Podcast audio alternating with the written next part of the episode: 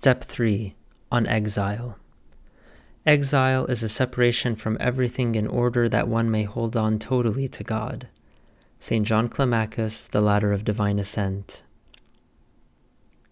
My little children, it is certainly uncomfortable to feel like a stranger in an unfamiliar place. I remember the first time your mother and I dropped you off at your new school. You cried uncontrollably and clung to us desperately. Who could blame you?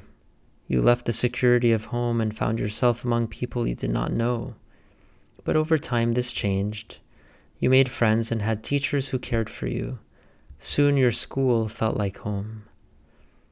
When it comes to our life in Christ, we ought to embrace our status as strangers in this world.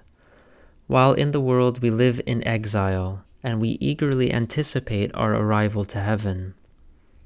The Divine Liturgy reminds us that we are but travelers and pilgrims in this world. And we too, who are sojourners in this place, keep us in your faith and grant us your peace unto the end.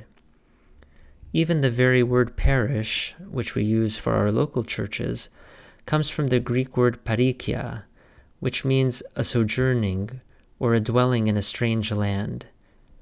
And so every parish church is sailing the seas of this world, leading her members out of exile to our heavenly home. St. John Chrysostom says, This is the root and foundation of all virtue the one who is a stranger here will be a citizen up there. The one who is a stranger here will not be happy to live among present realities, will not be concerned for dwellings, money, food, anything else of that kind. Instead, just as people living in foreign parts do everything and busy themselves with a view to their return to their homeland and daily strive to see the land that bore them, so too those in love with future realities are neither dejected by present griefs nor buoyed up by success, but ignore both like a traveler on the road. My little children, memorize this verse with me.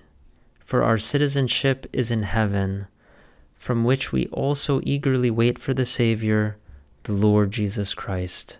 Philippians 3:20.